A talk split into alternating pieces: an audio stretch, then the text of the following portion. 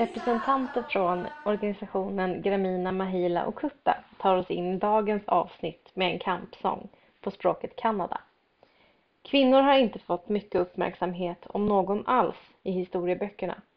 Historien tenderar att fokusera på områden som dominerats av män och där kvinnor exkluderats. Men att kvinnor exkluderats från maktens korridorer betyder inte att de inte spelat en viktig roll.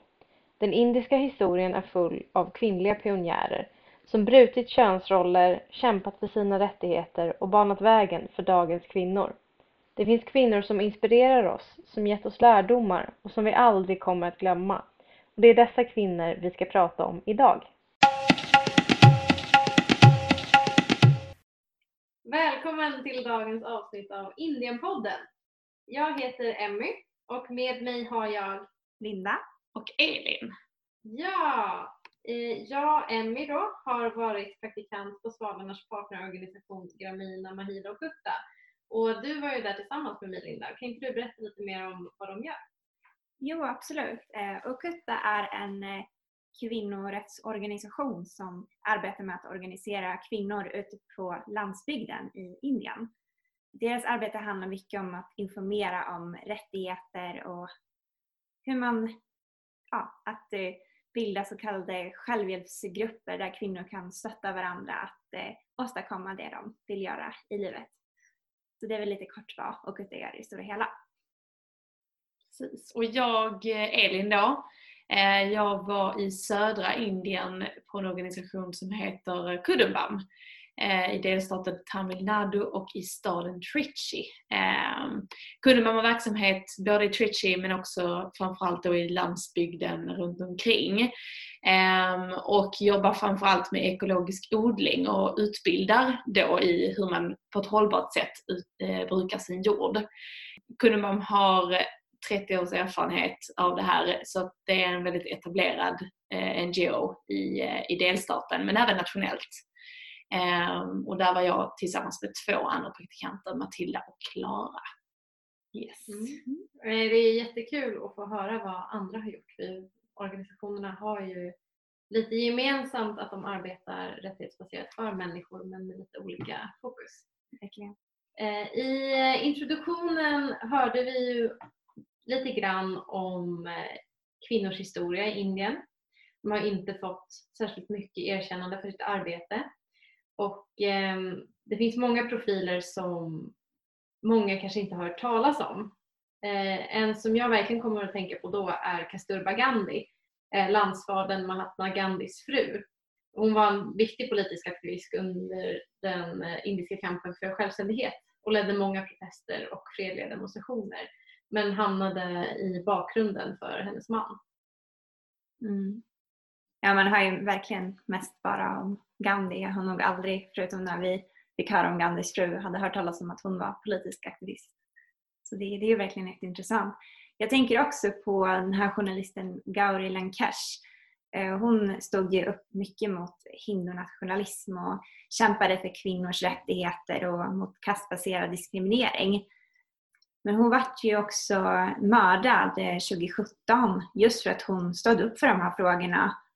Eh, och det visar också på hur, vilken risk det också kan vara att, att prata öppet så, om de här frågorna men också som att vara kvinna i Indien. Både nu som förut. Verkligen. Och eh, det här är ju två individer som eh, jag inte kände till på djupet tidigare. Um, jag tänker att det kanske inte är så många som gör det heller utan man, man tänker Gandhi och inte Gandhis fru. Uh, till exempel då. Men um, alltså annars i media och så så är det ju ja, men mycket kvinnor som offer i form av våldtäktsoffer. Det har varit på senaste, senare år. 2012 om jag minns rätt så mm. var det ju den här eh, fruktansvärda våldtäkten som blev liksom world wide, news. Um, och det är, det är ju mycket sånt som liksom kommer fram i media. Och det är därför vi ska göra det här avsnittet idag och lyfta uh, alla de starka kvinnor som vi har mött under vår praktik i Indien. Så det ser jag fram emot. Ja, och visa på det arbete som görs. För jag tänkte bara på det häromdagen så fick jag en kommentar på att jag hade varit i Indien och någon som sa att de aldrig skulle åka till Indien för att de har så kass kvinnosyn och det visar ju lite på vilken information som man matas med Mm. em, genom svensk media och, och andra medier. Och vi vill ju verkligen belysa de här starka kvinnorna som har jobbat i årtionden för att Precis. förändra det här. Och bär landet på sitt sätt, verkligen. Mm. Mm. Ja, det är verkligen jätteviktiga frågor och man märker ju också i Indien att det börjar ju, man debatterar ju de här frågorna jättemycket i media också. Men det är ju inte helt riskfritt tyvärr. Även om det är jätteviktigt som vi pratar om att man ska lyfta det positiva framsteg som faktiskt görs också och inte fastna i ja, men det du pratar om med kvinnor som offer och att reproducera de normerna. Mm. Det känns väldigt viktigt. Under vår praktik så har vi träffat starka kvinnor som gjort intryck på oss och eh, vi tänkte berätta lite om dem nu. En kvinna som gjort väldigt starkt intryck på mig är den 24-åriga kvinnan Dakshiani som också är Okuttas ordförande eh, sedan två år tillbaka när Okutta bestämde sig för att eh, involvera mer unga människor i sitt arbete. Dakshiani bor i en by med sin man och en dotter. Hon har en kandidatexamen i datavetenskap. Men när hon hade tagit sin examen så flyttade hon hem till sin by igen och arbetade inte med det. Förrän Okutta kom till hennes by och började arbeta där med att sprida information om eh, jämställdhet och om kvinnors styrka. Och eh, då bestämde hon sig för att hon inte ville vara beroende av sin man utan hon ville kunna stå på egna ben och eh, hon ville öka sin egen självrespekt. Hon eh, blev väldigt motiverad av de här programmen att själv engagera sig i Okutta och hon menar att om alla är en del av det här så kommer vi också att utveckla oss själva.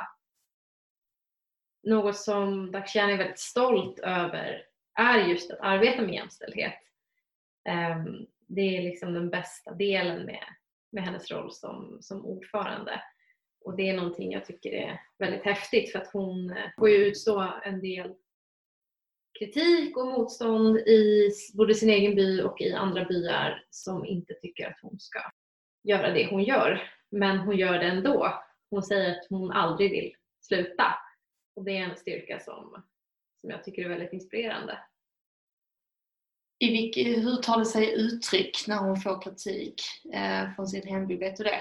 Ja, det hon berättade var delvis att eh, många går inte direkt till henne utan till hennes man för att han ska ha kontroll på sin kvinna. Att, eh, ja, men varför låter du henne göra det här?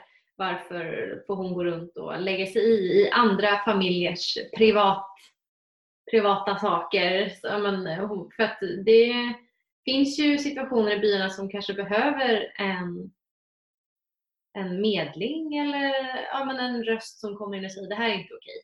Till exempel om en eh, ung tjej har blivit trakasserad. Men de tycker att det, det angår bara familjen.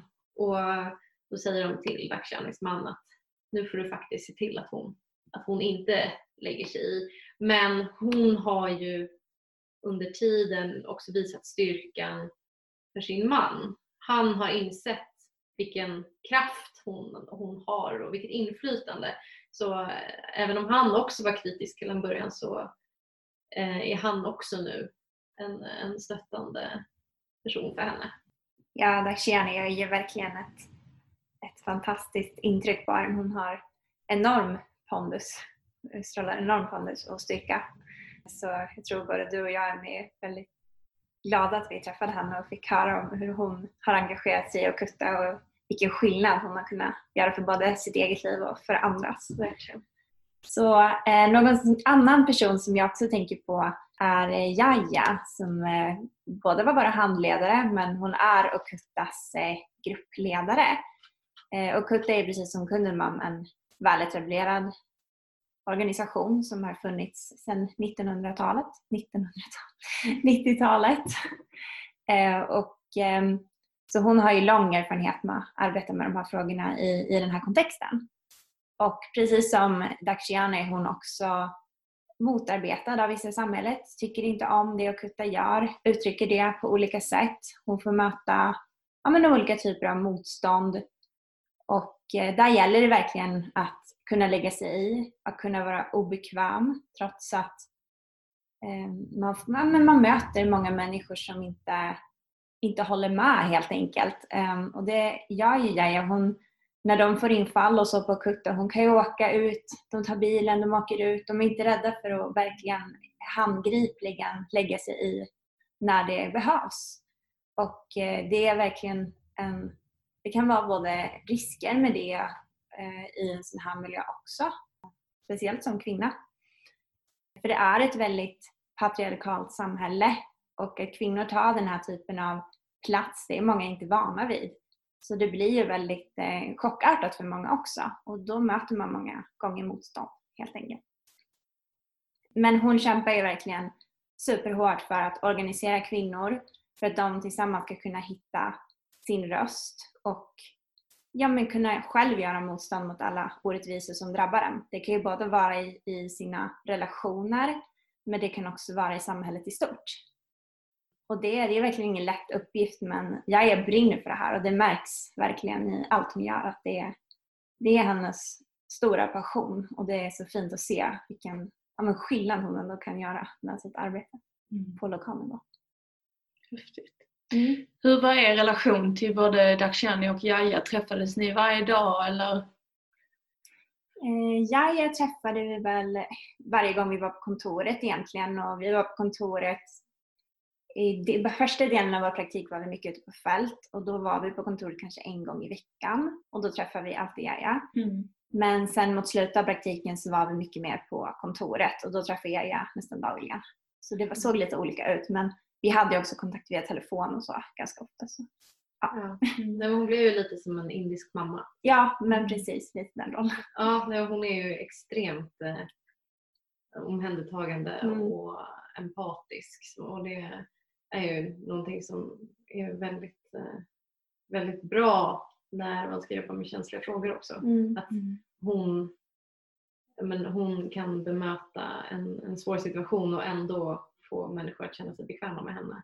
Mm. Eh, Dakshani träffade vi väl tre gånger kanske. Mm, eh, den första gången vi träffade henne var väldigt häftigt. Och då, det är så här ögonblick där jag samtidigt önskade att jag hade videokameran uppe och samtidigt inte. Så, för jag hade den inte då. Men det var, för det, var, det var ett sånt ögonblick som man vill föreviga men samtidigt så är det förevigat inom en. Och det var att vi besökte hennes by Kadripur för första gången och eh, var inne i eh, Okutta Center ehm, och satte oss på golvet och skulle ha lite möte och lära känna de som är engagerade i Okutta. Mm. Och hon började mötet med att sjunga en sång på det lokala språket Kanada om mäns våld mot kvinnor. Och direkt så kände man bara wow, vilken, vilken kvinna. Alltså hon, hon, alltså, hon har en sån glöd i sina ögon. Och även om hon bara är 24 så hon har alltid hakan högt. Mm. Hon har alltid axlarna bak. Det är liksom, det är ingen som, hon är inte någon som ursäktar sin närvaro. Nej. Det är väldigt häftigt. Just det här med åldern. Jaja, eller, jo, Jaja var lite äldre, eller hur? Ja, Jaja är väl vad kan man säga, 50 plus mm. skulle jag kunna tänka mig att hon är. Mm. Så hon är ju lite äldre då. För jag tänker det är också en annan dimension av, av så här eh, makt och respekt kan man väl ändå mm. säga. Att eh, Dakshiani då som är i vår ålder eh, versus Jaja då mm. som är lite äldre men, men att de ändå verkar utstråla samma, samma typ av ledarskap. Eh, låter det nästan som. Um, ja, det känns som att det, det, är ändå ganska tydligt att de kommer från två olika tider. Mm. Att, eh, att Jaja har växt upp kanske under en tid när, när det var lite ännu svårare att, att uh, uttrycka sig som kvinna och Dakshani ja, ändå har växt upp lite mer i det moderna samhället. Mm. Något som också var väldigt häftigt med Jaja, i och med vår förlängda visumprocess som de eh, insatta poddlyssnarna har hört om i mm. det första avsnittet. Så Okutta hade ett inplanerat besök till Sverige. Mm. Det skulle då sammanfalla med att vi veckan innan hade åkt till Indien. Mm. Men vi blev försenade så vi fick träffa eh, Jaja och hennes kollega Pushpa i Stockholm och Jaja skulle då tala på Sidas utvecklingsforum med tema det. Eh, på Münchenbryggeriet på den stora scenen och på eftermiddagen så skulle jag prata och jag hade typ berättat för alla jag träffat att det var det här var min blivande handledare. Men hon intar scenen och det var hennes första gång utanför Indien och det var som att hon aldrig hade gjort något annat. Shit. Och hon, jag tror att det var många som blev imponerade av henne Ja. för att hon, eh, ja, men hon kräver en större scen än hon har. Hon är ju såklart, hon är jättepassionerad Mm. kring den lokala nivå hon arbetar på. Men, men världen är ju verkligen hennes, eh, hennes scen. Hon skulle kunna göra mycket gott. Jag var just då i Lund på Svalornas kontor tillsammans med gänget där och vi satt samlade framför eh, en dator och kollade live-uppdateringen. Det var jättehäftigt. Elin, kan inte du berätta om någon kvinna du har träffat? Jo, jag går vidare i samma spår där med handledare för jag hade också en fierce lady till handledare som eh, heter Poppy. Hon är också i 50-årsåldern. Ehm, blev faktiskt precis mormor när vi, eh, under vår praktikperiod ehm, till en liten pojke. Som vi, vi fick, det första vi fick göra de första, efter tre dagar något sånt, var att gå på baby shower till hennes dotter då som väntade eh, sitt första barn. Så att vi, det, var en, det var en spännande process där i slutet av graviditeten. Men eh, hur som helst, Poppy var ju då vår handledare. Så att henne träffade vi eh, nästan dagligen. Eh, ibland hade hon lite andra ärenden, men nästan dagligen och blev liksom ja, lite extra mamma, eh, extra syster, eh, ja, många roller helt enkelt. Och Poppy har varit engagerad och jobbat för Kudumbam sedan hon var 24-25 någonting, så också i många år. Ehm, och är antagligen, högst troligt, ehm, eh, framtida direktör för ehm, eh, Kudumbam. Hon lär vara den som tar över, styr och ställer. Heter Osvald.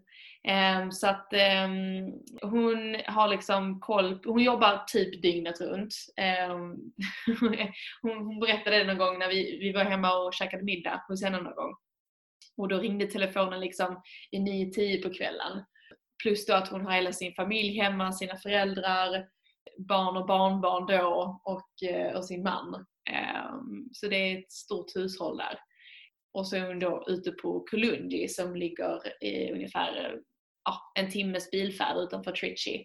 Eh, och där, eh, där, vi då, där kunde man ha sin utbildningsgård helt enkelt. Så där är hon också mycket och håller utbildningar och ja, stöttar personalen, fältpersonalen där på plats. Och då handleder oss tre eh, praktikanter från Svalorna. Ehm, så hon hade mycket att göra men också superpassionerad för sitt arbete och eh, har en egen eh, odling på sitt tak hemma. Så att det är liksom jobbet och, och privatlivet är liksom sammanfaller på något sätt. Och eh, ja, men superhäftig och trygg och liksom vågar prata om obekväma saker på lunchen. Och ehm, ja, en superhärlig kvinna verkligen som gjort gjorde stort eller intryck på, på alla oss tre praktikanter. Mm. Ja, men jätteintressant att, att höra om Poppy och det finns ju verkligen likheter och, och, och skillnader mellan, mellan de här kvinnorna. Vilka utmaningar tror du att, eller kunde du se Poppy möta i sitt arbete? Alltså Kuddenbaum eh, har ju som sagt då mycket, i stor del av verksamheten ute på, i byarna. Eh, och där är det eh, mer traditionellt, traditionellt eh, som inte direkt gynnar kvinnorna ute i byn. Så att där är det ju hela tiden en avvägning eh, som hon får göra då för att inte liksom stöta bort eh, målgruppen som de arbetar med men samtidigt inte liksom förminska kvinnorna som är i, i behov av stöd. Eh, så jag tror att det är en avvägning som hon hela tiden behöver göra. Och hon vill väldigt mycket och liksom att saker och ting ska hända men hon eh, eh, kommer själv från en, en eh, avlägsen by så hon vet, hon vet liksom hur det är. för de här kvinnorna. Det var någon till exempel som skulle följt med på en eh, resa långt upp i norra Indien. Eh, det var ett, ja, en resa arrangerad av Kudumban bland annat, där bönder i, i de här byarna som Kudumban är verksam i, eh, verksam i i alla fall där de skulle åka upp och eh, lära sig mer om odling fast på annat håll då i Indien. Um, och då, då var det ett liksom stort eh, bakgrundsarbete. Bland annat Poppy fick hoppa in då och övertala de här männen att släppa iväg Eh, sina fruar på den här resan för att de skulle få lära sig mer om ekologisk odling och hur man gör uppe i norra Indien. Så jag tror att det är hennes liksom, i, i yrket stora utmaning. Sen så vet jag att hon eh, liksom privat då eh, gifte sig med en, hon är eh, hindu och eh, hennes man är kristen. Eh, så det vet jag att vi pratade om eh, en hel del om att det var lite kämpigt där i början av deras eh, giftermål. Det var inte superpopulärt att det var olika religioner. Men nu så bor ju hennes föräldrar och hennes man i samma hus, så de är ju, slutade ju gott. Mm. Men det är en sån där grej som många liksom man märker i många familjer att det är liksom en öm punkt. Mm. Ja men precis Elin, det är ju så att de flesta äktenskapen i Indien är ju arrangerade så det är inte så vanligt att man väljer eh, vem man vill gifta sig med. Så därför blir ju de som väljer att gifta sig, det kan ju vara mellan kast, det kan ju vara eh, ja, men, eh, alla möjliga olika faktorer men då kommer folk ha åsikter för att det vanligaste är ju att föräldrarna bestämmer att det är en uppgörelse familjer emellan. Precis. Eh, så det gör ju att det, det blir ju åsikter och till viss del motstånd. Mm. Och det är någonting som man inte är så vana vid. Speciellt inte ute på landsbygden då, där vi har varit mest. Exakt. Men eh, just det här med, med likhet, för nu när vi har pratat om de här kvinnorna så känns det som att de har ganska mycket gemensamt. Mm. Eh, de har mycket pondus, de verkar inte rädda för att vara obekväma eller gå emot normer. Vad, vad har ni tänkt på liksom, med de här kvinnorna? Men jag tänker också på det här att de liksom är i ledningspositioner. Att de för Okutta och Kudumban framåt. Och också, eh, men jag tänker på eh, Poppy då som har rest mycket utomlands också och har kontakten med Svalorna och liksom vår handledare i, i Sverige och oss då givetvis eftersom hon är handledare till oss praktikanter och eh, Dakshiani som fick åka och vara med på Sidas forum i Sverige, eller i Stockholm vill jag säga. Eh, förlåt? Jaja. Jaja, förlåt. Det var Jaja som var, det var Jaja som var där. Just det. Um, så att jag menar, det, är ju, det får man verkligen tänka en sekund till på för att här det är ju verkligen jättehäftigt att de får ta dem, den platsen liksom. Mm. Ja, och med Dakshani som sagt det här med åldern att Okuttas styrelse består ju av kvinnor som majoriteten är säkert 70 plus, eh, 60-70 plus i alla fall. Fantastiska kvinnor. Alltså de är helt otroliga. Händer någonting så är det det här som Linda pratade om. Hoppa in i bilen, alla packas in i bilen och så åker de ut till byn och så är det handling på en gång. Men det här med att eh, försöka göra ett enklare generationsbyte. För det är ju svårt när du har kvinnor som arbetat hela livet med det här men börjar bli äldre.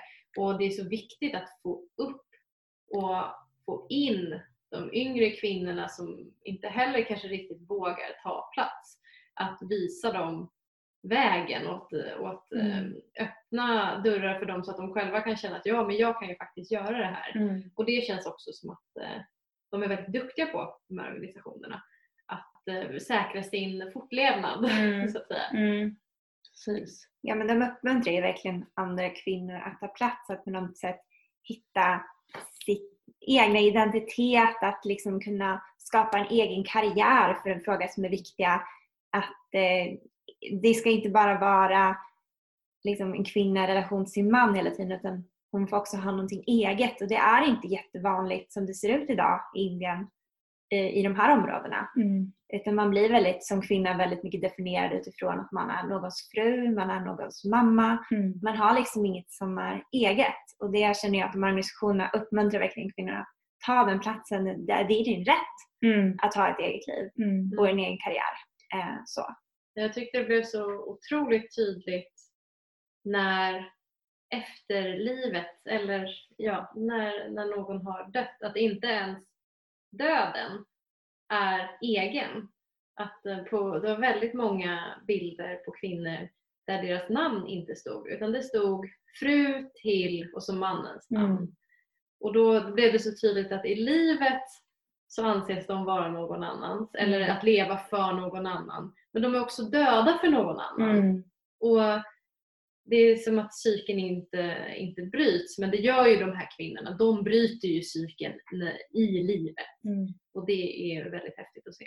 Verkligen. Ja, men I och med att de får den här uppmuntran från varandra och från de här organisationerna så kan de ju bryta sig loss och det blir ju en, en katalysator helt enkelt för det bildar ringar på vattnet helt enkelt. Att det är flera som vågar göra samma sak när man ser att det är någon som, som gör det här och det funkar. Men det är fortfarande så att som vi också märker när vi pratar om de här kvinnorna att det är inte accepterat överallt att kvinnor tar den här platsen. Och eh, det är svårt och det är riskfyllt också att eh, vara den här personen. Ehm, vad, vad, tänker, liksom, vad tänker ni om det? Det, det, är, ehm, det är någonting att verkligen reflektera över som en privilegierad person. Alltså vi är vita västerländska kvinnor. Att arbeta sig uppåt. Att eh, vara motarbetad på så många sätt. Och då blir det ju väldigt riskfullt igen då att bryta, sig, bryta loss, att ta, ta sig ur. Um, och det känns också som att det krävs väldigt mycket av kvinnor. Ja, de tar ju helt klart stora risker för det arbete de tror på, kan man väl sammanfatta det med. Samtidigt så är det arbetet de gör ovärderligt för den här kontexten. Men om man ska klicka lite framåt, eh, men hur ser du på Indiens kvinnors framtid, Elin? Ja, jag tror att det är de här eh, liksom, starka individerna som inspirerar. Eh, både i byar och i städer eh, runt om i hela Indien. Eh, och det är ju en, det är liksom en, inte bara i Indien utan det är liksom globalt också. Eh, och det är viktigt att komma ihåg. Vi har, vi har kommit långt i Sverige men vi, vi behöver gå längre. Så det är liksom det är en, en global eh, fråga. så. Vi har ju träffat de här fantastiska kvinnorna så att det är liksom, de kommer ju föra facklan vidare så att säga. Tänker jag mycket nu också på eh, Poppy som jag nämnde att hon blev mormor. Liksom. Det är ju jättebra. Både hon och hennes dotter är superhäftiga. De, nu fick Poppys dotter då en son. Eh, så då hoppas jag ju att den här sonen är uppvuxen i ett hem med härliga kvinnor runt omkring sig. Vad tror du Linda? Ja, alltså det jag kan tänka på är ju att Indien har ju en väldigt stark feministisk rörelse och som jag pratade lite om tidigare att det här är ju en fråga som mer och mer kommer på agendan. Våld mot kvinnor är på agendan, övergrepp mot kvinnor är på agendan. Och successivt så ändras ju synsättet på många platser och man har ändrat lagstiftning också. Förbjudit barnäktenskap till exempel. Mm. Eh, så man har, ju, man har ju också kommit framåt i de här frågorna och de, de syns ju nu på ett helt annat sätt än de har gjort tidigare. Mm. Eh, så, det, så det känns ju också väldigt positivt för utvecklingen i Indien för kvinnor. Jag tror att det är viktigt att höra också i och med att det är så mycket uppmärksammas nu är den här tillbakagången för, för jämställdheten nationellt. Um, en, en, en, global trend med Eh, ökande nationalism och konservatism där kvinnorna eller de försöker i alla fall att eh, tvinga kvinnorna tillbaka i, in i hemmen och det är viktigt att, att, veta, alltså att få höra det som också är positivt även om vi såklart inte får glömma de eh, utmaningar och mots, motsträvande krafter som finns. Ja men vad intressant det var att göra det här avsnittet med Vi har ju ändå, som vi pratade om tidigare, lite olika erfarenheter av den här frågan. Eh, så jätteintressant. Eh, så med de orden så får vi avsluta dagens avsnitt. Eh, och jag vill tacka jättemycket för alla som har lyssnat. Och vill även passa på att tipsa om, för er som inte har lyssnat på de andra avsnitten av Indienpodden så finns det avsnitt om, där vi berättar mer om hur det är att vara praktikant. Det finns ett avsnitt om kastsystemet. Eh, det finns om ekologiskt jordbruk och eh, även landrättigheter. Så har ni inte lyssnat på dem så gå in och lyssna på dem också. Tack och hej! Tack och hej! Hej då!